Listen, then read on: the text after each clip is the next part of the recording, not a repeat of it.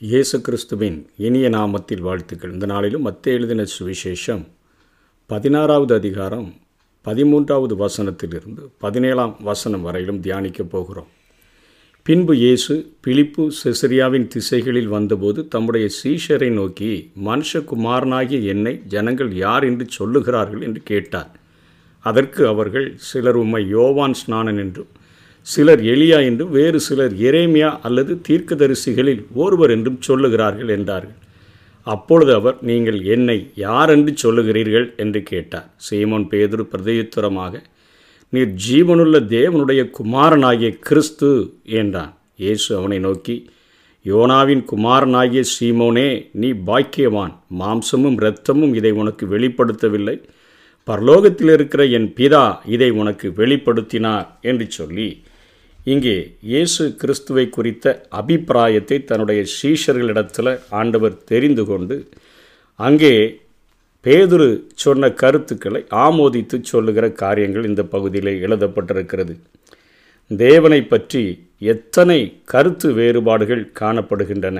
இயேசு கிறிஸ்து மனித சரீரத்தில் வாழ்ந்த நாட்களிலும் மக்கள் கண்களில் அவர் பதிந்த கோணங்களும் வித்தியாசமானவைகளாக காணப்பட்டன. அவற்றில் சிலவற்றை தான் கர்த்தரின் நேரடி அனுபவத்தை விளக்கும் காட்சிகளிலேயே இங்கே மத்தையு எழுதி வைத்திருக்கிறதை நாம் பார்க்க முடிகிறது. மக்கள் என்னை பற்றி என்ன நினைக்கிறார்கள் என்று கேட்ட கேள்விக்கு பேதுரு மட்டும் சற்றும் தாமதிக்காமல் நினைவுகளையெல்லாம் அந்த களஞ்சியத்திலிருந்து வரிசை வரிசையாக அடுக்க தொடங்குகிறதை நாம் பார்க்கிறோம். சிலர் உண்மை யோவான் ஸ்நானன் என்று சொல்லுகிறார்கள். சிலர் எலியா என்று சொல்லுகிறார்கள் சிலர் எரேமியாவோ என்று சொல்லுகிறார்கள் சிலர் தீர்க்கதரிசிகளில் ஒருவர் என்று சொல்லுகிறார்கள் என்று வித்தியாசப்படுத்தி சொல்லுகிறதை நாம் பார்க்கிறோம். என்ன விசித்திரமான காரியங்களை குறித்து அவர்கள் வெளிப்படுத்துகிறார்கள். கோடரியானது மரங்களின் வேறருகே என சொல்வாளை ஓங்கி வீசிய ஒரு தயவு தாட்சணியமில்லாமல் பிரசங்கித்த யோவான் ஸ்நானகன் என்று உண்மை சொல்லுகிறார்கள் என்று சொல்லுகிறதை பார்க்கிறோம். இஸ்ரவேலை கலக்குவது நீயும் உன் தந்தை வீட்டாருமே என்று நான் சொல்லாமல் மழை பெய்யாது நான் தேவ மனிதன் என்றால் அக்கினி இறங்கி எரிக்கட்டும் என்றெல்லாம் தேவ சமூகத்தில் நின்று கொண்டு சொற்களால் அரசரையும் மக்களையும் நடுநடுங்க வைத்த எலியா என்று சொல்லுகிறார்கள் என்று சொல்லி கருத்தை வெளிப்படுத்துகிறார். இன்னும் கொடிய நியாய தீர்ப்புகளை கூறி கண்ணீரை விதைச்சி பாடுகளை சகித்து நடந்த ஒரு எரேமியா என்று சொல்லுகிறார்கள் என்கிற காரியமும் வெளிப்படுத்தப்படுகிறது. அதே போல வாழ்வீச்சுகளையெல்லாம் கண் இமைக்காமல் எதிர்கொண்டபடியே கர்த்தரின் நியாய தீர்ப்பை பதற்றமின்றி உரைத்து அநேக தீர்க்கதரிசிகள் அவர்கள் மறித்திருக்கிறார்களே அவர்களில் ஒருவர் என்று சொல்லுகிறார்கள் என்றெல்லாம் கருத்துக்கள் வெளிப்படுத்தப்பட்ட பின்பு இவர்களுக்கும் இயேசுவுக்கும் என்ன தொடர்பு என்று பார்த்தோன்னு சொன்னால் அப்பாவித்தனமா? ஒரு தாடி நிறைந்த ஒரு தோற்றத்தோடு கூட வலது கன்னத்தில் அறைந்தாலும் இடது கன்னத்தை காட்டி கொடுக்கிற போதனையை போதித்த ஒரு தன்னுடைய தாழ்மையான குரலை உயர்த்தி கோரண மரணத்தையும் தழுவும்படியான தன்னை ஒப்பு கொடுத்த மனுஷகுமாரன் என்று சொல்லி நாம் இங்கே வேதத்தில் பார்க்கிறோமே. இவைதான் நாம் காணுகிற அவரை குறித்த ஒரு தோற்றமாக நாம் பார்க்கிறோம். இவை நாணயத்தினுடைய ஒரு பக்கம்தான். ஆனால் பேதுருவினுடைய அறிக்கையை பார்க்கும்போது தான் அது மறுபக்கத்தை நமக்கு பகிரங்கமாக வெளிப்படுத்தக்கூடியதாக இருக்கிறது. ஒரு பக்கத்து காரியங்களை சுவிசேஷம் கூறுகிற இயேசுவை புரிந்து கொண்டு நாம் எத்தனையாய் அவரை அவர் வலது கணத்தில் அறைந்தால் இடது கணத்தை திருப்பி கொடுக்க சொல்லுகிறார். அவர் கல்வாரி சிலுவையில் தூக்கி அறையப்படுகிறதற்கு முழுமையாக தன்னை ஒப்பு கொடுத்தவர் என்றெல்லாம் சொல்லி ஒரு கற்பனையில் நாம் அவரை வைத்திருக்கிறோம். ஆனால் பேதுருவினுடைய அறிக்கையானது நீ ஜீவனுள்ள தேவனுடைய குமாரனாகிய கிறிஸ்து என்கிற ஒரு காரியம் அவருடைய மறுபக்கத்தை வெளிப்படுத்துகிறதை பார்க்கிறோம். தேவனினுடைய சொருபம் நீர் என்றவர் சொல்லுகிறதை பார்க்கிறோம். பாவத்துக்கு எதிரான அவருடைய மனப்பாங்கு என்ன? நியாய தீர்ப்பின் சொல் வாளோங்கி எருசலேமின் அறிஞர்களையெல்லாம் விரைக்க வதித்த அவரது கம்பீரம் என்ன?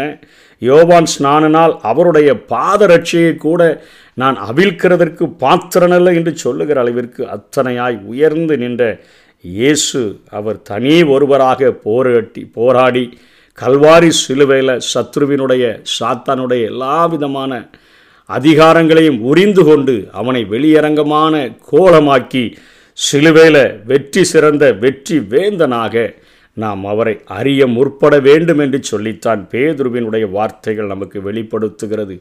ஒரு கல்வாரி சிலுவையில் அறையப்பட்டு தோற்று போனவரோ அல்ல மூன்றாவது நாளிலே ஜெய கம்பீரமாக உயிரோடு கூட எழுந்து மகிமையை பெற்றுக்கொண்ட சத்ருவினுடைய சகல அதிகாரங்களையும் உரிந்து கொண்டவராக இதோ வானத்திலும் பூமியிலும் சகல அதிகாரமும் எனக்கு புறப்பு கொடுக்கப்பட்டிருக்கிறது. ஆகையால் நீங்கள் புறப்பட்டு போய் என்று சொல்லி கம்பீர முழக்கமிட்ட அந்த இயேசு கிறிஸ்துவை குறித்து நாம் தெளிவாக அறிந்திருக்க வேண்டும்.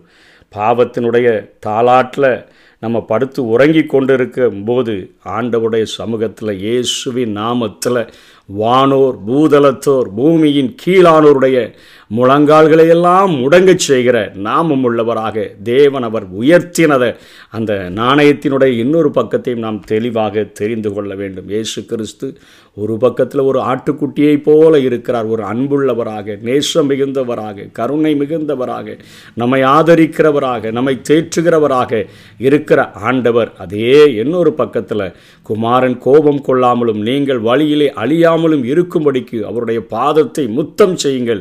கொஞ்ச நாளிலே அவருடைய கோபம் பற்றி எறியும் அவரை அண்டிக் கொள்ளுகிற யாவரும் பாக்கியவான்கள். இதை எப்ரே ஆக்கியோன் தன்னுடைய நிருபத்தில் பனிரெண்டாம் அதிகாரம் இருபத்தி ஒன்பதாம் வசனத்தில் சொல்கிறார் நம்முடைய தேவன் பட்சிக்கிற அக்னியாக இருக்கிறாரே பாவத்துக்கு விரோதமாக. ஆண்டவர் அத்தனையாக பட்சிக்கிற ஒரு அக்னியைப் போல இருக்கிறவராய் இருக்கிறபடினால ஒவ்வொரு நாளும் ஆண்டவருடைய சமூகத்தில் ஆண்டவரே நாங்கள் பரிசுத்தமாய் வாழ்கிறதற்கு எங்களை நாங்கள் ஒப்பு கொடுக்கிறோம் ஆண்டவரே நீர் கோபம் கொள்ளாமலும் நாங்கள் வழியிலே அழியாமலும் இருக்கும்படிக்கு உடைய பாதத்தை முத்தம் செய்ய நாங்கள் வந்திருக்கிறோம் என்று சொல்லி இயேசு கிறிஸ்துவை குறித்த முழுமையான வெளிப்பாடை பெற்றுக்கொண்டு பரிசுத்தமாய் வாழ்கிறதற்கு நம்மை அர்ப்பணிப்போம். கர்த்தர் தாமே நம்மை ஆசீர்வதிப்பாராக. ஆமே பாடல்கள் வைத்தீரையா? பாலக நாவிலே பாடல்கள் வைத்தீரையா?